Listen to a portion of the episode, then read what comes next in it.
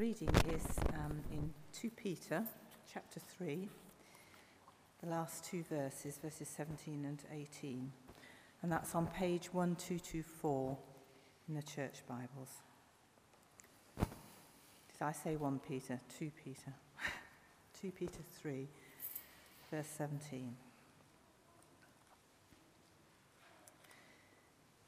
Therefore, dear friends, since you have been forewarned, be on your guard, so that you may not be carried away by the error of the lawless and fall from your secure position,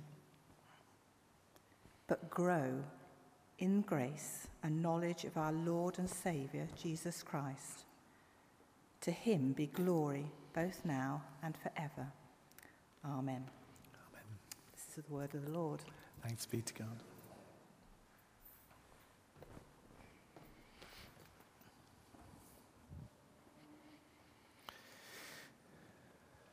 Um, the reading was originally to be one verse in Romans. It's two verses in Peter. So thank you, Rosemary. I doubled your workload this morning, but that's okay. Let's pray for a second. God of grace, we come to you again this morning. And we ask that you'd meet each one of us where we are. For we need you. Our souls long for you. Thank you that you know everything about us and you long to lead us, to fill us, to guide us, and to shape our lives for your glory. Amen. This isn't quite what I was going to preach, but uh, this is where we're going this morning. So I'm literally just going to cover these two verses, but actually, there's one particular phrase in those verses I want to look at. So I said at the beginning in doing that exercise about just reminding ourselves when we come and gather here on a Sunday, it's good to be reminded that everybody is in a different place. But all of us come to draw close to God. One of the privileges of being a pastor is that you get alongside people in all sorts of circumstances when you get beyond that cursory hello on a Sunday morning. You get beyond that opportunity just to say hi, but you find yourself for various reasons, sometimes in great celebrations, in weddings like we had recently, uh, but also at times of funerals as well. And what you realize after a while is something that may in a sense, seem obvious, but we often seem to forget, which is actually when it comes to it, people are the same. People are the same. They suffer, they struggle, they have the same um, makeup, but in different ways wherever they come from. So we often may look and say, for example, people at Snow Hill and think of them in one particular way. And then we think of people, say, at Royal Crescent or some of the business people, or some of the people at school, or whatever it is, and think they're all so different. But it doesn't take long when you spend time with people to realize that the challenges that each one of us face are very similar. But they're just different too. The types of challenges, type of life, the type of culture is different too. You realize that people are struggling with the own expectations they have for their own life They've had expectations about how their life should go, and it's not gone like that, and they're really struggling. They have expectations that maybe their parents' expectations or other expectations that even when you're 80 or 90, you can find yourself living for your parents' expectation. What would my mum say? What would my dad say? And trying to live up to that standard. Or actually, the expectations of the culture we live in both for good or for ill. You know, we watch telly, we see things on the internet, we talk to our friends, and we realize there's a whole series of expectations that come with us about how do we sit with this. There's fear, there's anxiety. We had an opportunity to share that. Each one of us will face those challenges about whether we're good enough. Are we good enough as a Christian? Are we good enough as a parent? Are we a good enough child of our parents? Are we a good friend? Are we a good worker? We're trying to live in this world that while the world is beautiful and we can look at the meteor showers, we recognize that there's also the groaning. that we we have to face the consequences of some of the choices we make day by day.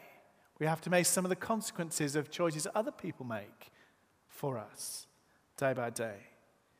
And we find that if we're not careful, our life is defined by our disappointments, our failures, and our fears and our hurts that are real, by the way. I'm not pretending they're not there, but they are real. That's something of the human experience.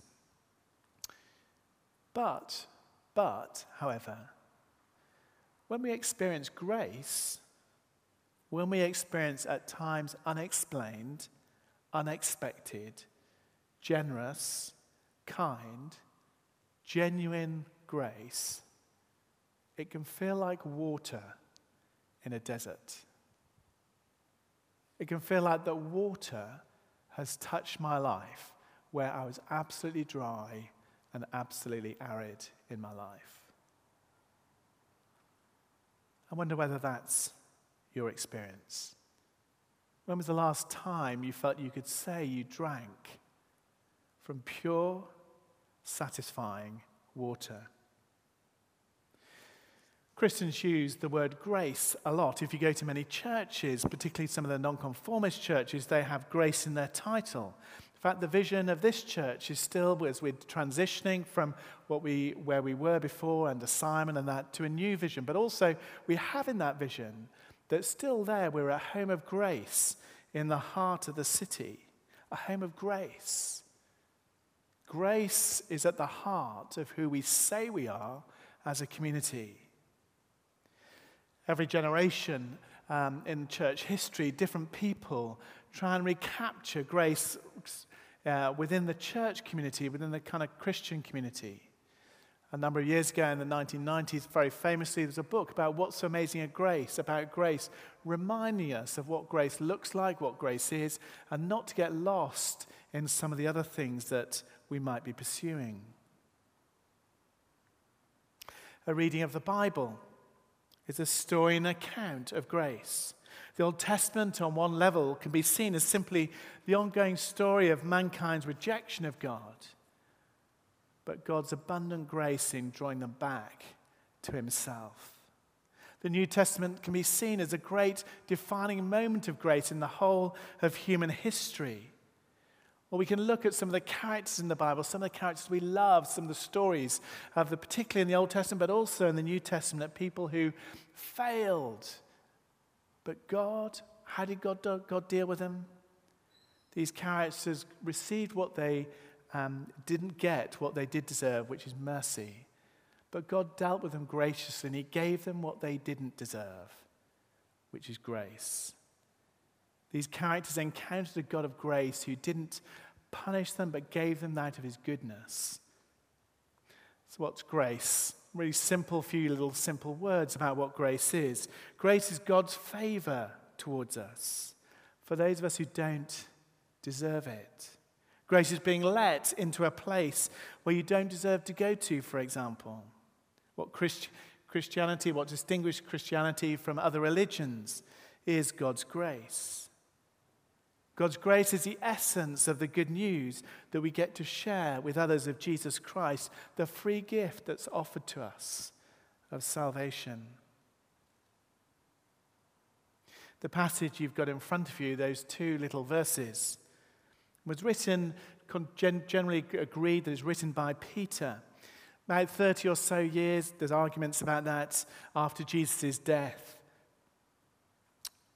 But go back to when we assume this written 30 years from when these two verses were written. Remember 30 years ago from when this book was written, it was a dark, it was a stormy, it was a wild night. And this person who wrote this story, Simon Peter, was talking to the person that he loved the most in the whole world. And that person said this to him He said, Peter, my friend, I'm going to be tortured. I'm going to die. I'm going to be crucified soon. In that moment when I'm most vulnerable, when I'm about to die, you are going to chicken out and you are going to deny me.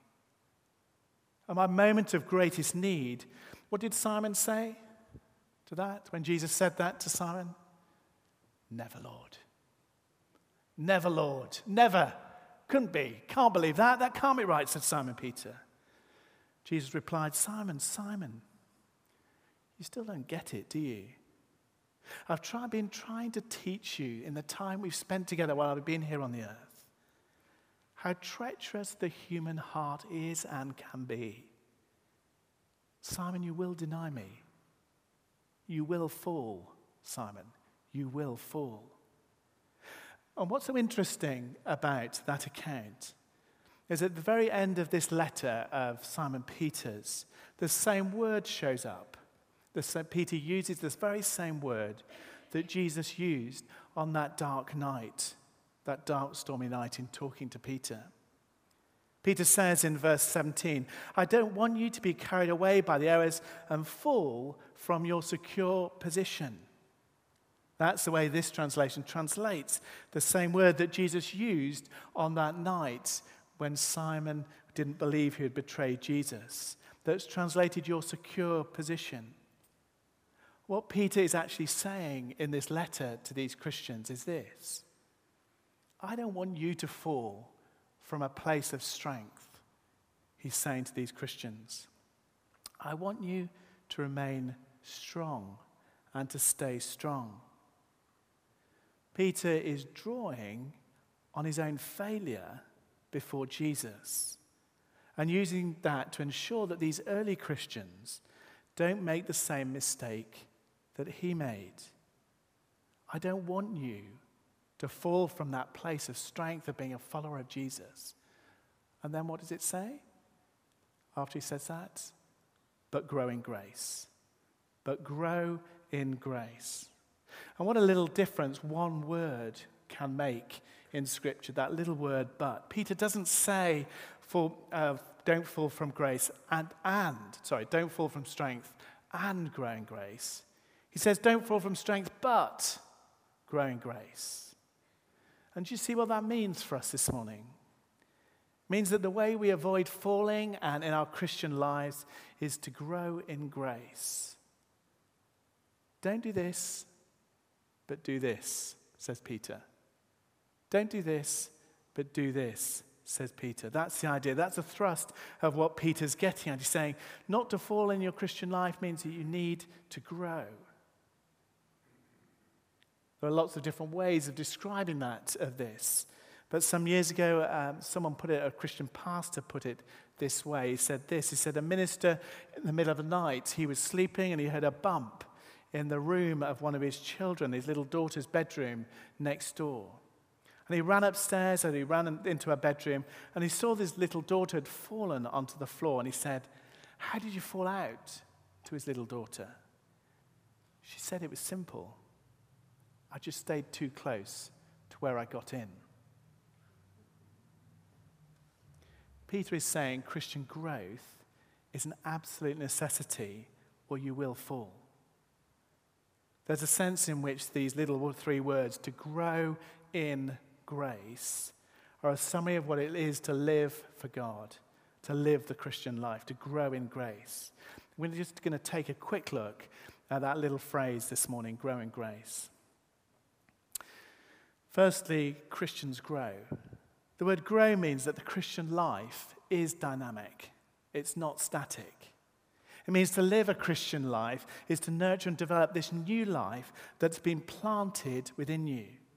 In fact, the last verse here in 2 Peter 3, verse 18 says, Growing grace assumes that what he said at the very beginning of the letter that he wrote, that he wrote here in 2 Peter 1, verse 4, which he says this It says, Through these he has given us these very great and precious promises, so that through them you may participate in the divine nature. So 2 Peter 1, verse 4. 2 Peter 1 is saying that we participate in the divine nature. We participate in the divine nature. When Peter says grow, he assumes that you have the divine nature living within you, that God has made his home in your life. The word grows, grow assumes that there's been a planting, there's been a germination, there's been a new birth, there's been an inception of new life. This may seem to you incredibly obvious, but for many of us, we can miss it all at all at the same time. When you read the New Testament, one of the things when we see some of the tough things that are written in the New Testament, one of the things we can see when people are told to be honest, to be courageous, to go to those dark places, like maybe you heard through Joe's story, to love your enemies, to be generous, even beyond what you think you're capable of. When you read scripture, you think, my goodness, the bar is so high. What it assumes is, it always assumes, is that people have been born again, that they have participated in the divine nature. The book of 2 Peter assumes the same thing nurture the new life that is within you. The reason this is so important is this growing grace, on the one hand, is very different from saying, be good. One of the difficulties with those who say, be good, is often what you hear people when they talk and say, What does it mean to be a Christian? They say, Well, all we need to do to be a good Christian is we just need to follow the model of Jesus. I mean, look what Jesus did, look what he said, and if we do that, then we'll be a good Christian, surely. But actually, the difficulty of that is this it's not possible to do what Jesus did. It's an impossible task to love like Jesus did. It's an impossible task to bring peace like Jesus did. It's an impossible task to do all those things that Jesus did, unless the same power that was in Jesus is the same power that dwells within us, the same person that dwells within us. The Bible knows throughout the scripture, if you read the Bible carefully, you'll realize the Bible doesn't assume that you can do it all, but what it does assume is that there's been a new birth we've taken on the divine nature within ourselves so that we can live a life of love, we can live a life of strength, we can live a life of, me, of wisdom. Without God, all those things not possible. And if you do take that view about just being good, one of the things you'll find is, is that your Christian life is full of guilt and shame. You know, I ought to try harder. You know, I could do so much better with my reading my Bible. I could, do, I could feed the poor more. I could give more money to, to good causes. I could be nicer to my mother in law, my father in law, my brother's wife, or my sister, or my boss, or my work colleagues. I could, I ought, I could be nicer. I ought to be nicer. I ought to share my faith for. We constantly live with that I ought to, I ought to, I ought to. The Bible doesn't set the, the bar lower. But the, bar, the Bible talks about having the nature of God dwell within us. He has given us new life and new birth. We are partakers, as Peter would say, of the divine nature. You have to be born again to grow. It's something, if something is going to grow biologically, it has to be planted and it has to germinate. If you're going to grow physically, you have to be physically born. If you're going to grow spiritually, you have to be spiritually born. What I'm trying to say this morning is this, and to remind us again this morning is this is that growth in grace is entirely dependent on God's nature dwelling within you. So let me ask you this this morning. My challenge to my first challenge to you this morning is this. Do you have that new life? Do you have that nature, God's nature, making its home within you? Have you received the gift of new life? Have you asked Jesus into your life and surrendered your life to Him? Christians grow, is what Peter is saying here. Christians are called to maturity, to Christlikeness. I wonder, I wonder when we think about having got to that place of decision, we think, well, what about all this stuff in my life? What about the bitternesses? The wrong attitudes, the fears, the stuff that consume us, the resentments, the things that have gone wrong, the things that have been done to us wrong, the things that are, in many ways, that are at war with our soul. Have I surrendered those to God? Have I made peace with God with those? So that we're at peace with God ourselves and then enables us to bring peace to others too. Or are those things eating up your life? When it says growing grace, it's because God makes his home within us. God's nature is holy and powerful, and for all those challenges each one of us face, some of it may not be ours. It, it, you know, disease comes to people, sickness comes to people, people do bad things to us. That's what it means to live in the real world. People will treat us badly, do things badly. But we have a God who is beyond and powerful, more powerful than any of the disease, the broken, the fallenness that comes against us. A God is so holy and so beautiful and so powerful that enables us to, to overcome those things as we give them to Him. Any place that's crooked, He can make straight. Any, anything that's broken, He can heal. So, one of the challenges of that, to, to both to me as I was preparing this, and one of the reasons I picked this passage for me this morning, as well as maybe for us, is this if that is true, if what I'm saying is true, is this are you settling for too little in your Christian life this morning? Are you settling for too little? A person who may you maybe sat there and says, Well, this, you know, I've, I've given my life to Jesus. That's all I need to know, but I'm not going to change. Can I just say that you're not being humble or you're not being modest, but you are insulting the one who's made his home within you. Growth in grace means growth is possible. It really challenges us when we get stuck in our Christian lives. Think, Lord, I can't change yet. We need to surrender our lives afresh to Him. Being a Christian is not just a status symbol, it's not just a state. We're called to grow. I will change. What being a Christian means you will change.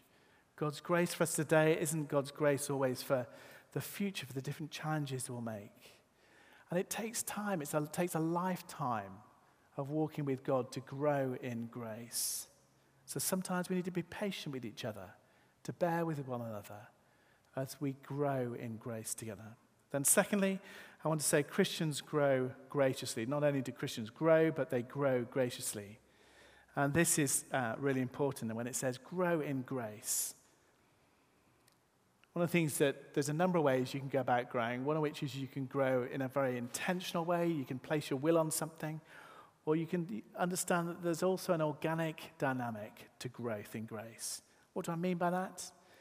It means that dynamic in our life is grace. Look at it this way. Those of you who know your Bibles quite well, some of you will know your Bibles really well. Actually, can seem a little bit confusing at first when you read the Bible and you see this word grace and you think, well, it seems to be saying two different things.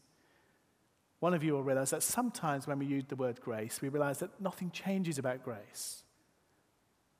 Grace doesn't increase, grace doesn't decrease, grace stays the same. But it also uses place, like here, but also like in Hebrews 4, where it talks about growing in grace or approaching the throne of grace for more grace. One of the things about being a Christian is this firstly, is the word grace always means God's unmerited favor for us, God's extravagant, unbounding, generous love for us. Undeserved, extravagant, generous, freely given to us as a gift this morning. No human being here this morning, unless you want to come to me afterwards and tell me afterwards, no human being is so good that they don't need grace. But no human being is so bad that they can't find grace this morning. No human being is too good not to need grace. No human being is too bad not to be worthy of grace. And to be a Christian and to understand God's grace recognizes that God's grace, the initiative is with God. It starts with God, about who He is, who God is and all He's done for us. God has broken in, God has done something momentous, and it changes everything. It's not about us.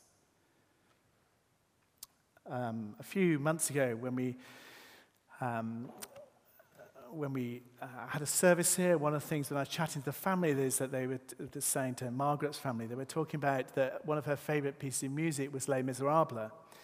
And there's a, and a wonderful illustration in the film and the play of, and the book of Les Miserables. In the beginning of the play, here you have the character Jean Valjean. And he's a criminal.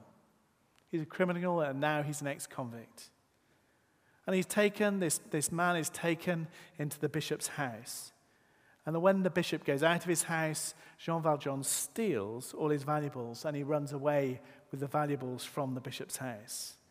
The police catch him and then they bring him back into him.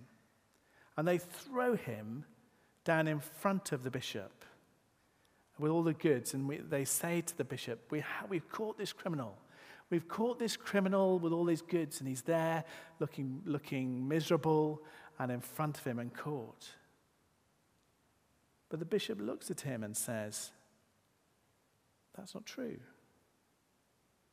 I gave him all those things. And by the way, my dear friend, you forgot something. And the bishop goes and grabs the candlesticks from, um, and then he puts them into the hands of this person, Jean Valjean. He says, Don't forget, I gave you the candlesticks too. God's grace is radical and it's shocking. God's grace means that Jesus, God sent his son Jesus to die for us, to rise again for us, is now seated at the right hand of the Father. Jesus did everything we needed to do. He lived the perfect life, he died a perfect death. He took the punishment for your and I, my sins so that we could be united with God and welcomed into God's presence for eternity. And this morning, if you believe in Him, if you've put your trust in Him, if you've accepted that free gift of life that He offers this morning, God completely accepts us. It's undeserving, it's unmerited, but it's how His grace comes to us. What that means for us this morning is two things. And for even for those of us who are Christians who may have known this minute, remind yourself what it means is if you've done that, if you've committed your way, it means that all your sins have been pardoned. That legally you've been set free this morning. You are free. You live as a free person. Legally, you're blameless because of what Jesus has done for you. And personally, if you said yes to Jesus, it means that he's adopted you into his family. That at one point you would describe yourself as an alien of God, a stranger of God, uh, a foreigner to God. But now, he's adopted you into his own family. You're a son or you're a daughter, but you're more than that. You're an heir and a co heir with God. Legally, the cross of Jesus and the gift of Jesus means that we are pardoned, we're set free. Personally, He's adopted us. We're part of His family. It's why we can say we're a son or a daughter. He completely and utterly welcomes us in. Those are both legal statuses, and that's what the cross, the message of Jesus, and the heart of Jesus. When we talk about the heart of Jesus, is a wonderful thing. But what you'll realize about that is that once you've adopted somebody, or once you've um, uh, legally pardoned somebody, you can't then do it again or go on onto it. You're either adopted or you're not. You're either pardoned or you're not. But so when we come to places like Hebrews 4, where it says, Go to the throne of grace for more grace, grace is also increasing. And here's why. What happens is once you've done that, accepted Christ into your life, your status is free and a member of God's family. But then the, what happens is the influence of that decision, the influence of that event, the influence of that status starts to flood throughout your life. It starts to flood all throughout every area of your life in increasing ways that the power that, of that change in your life becomes the engine that brings change to your own life. All of us can grow in busyness. We can do more and more things, but that does not mean that we grow in grace. All of us can do all sorts of stuff, but it doesn't necessarily mean we grow in grace. We won't grow from the inside unless our inside has been dealt with once and for all. Uh, many of you will know more than I do, but there are certain types of food you just can't take a bite of. They're actually so sweet that they actually electrify your mouth. You take something that's so stunning and so beautiful that it actually electrifies your whole mouth. And grace, in many ways, is the same thing. If you tasted grace, experienced grace, it electrifies your whole life that then changes it all around. It's grace and only grace that leads to genuine change of character.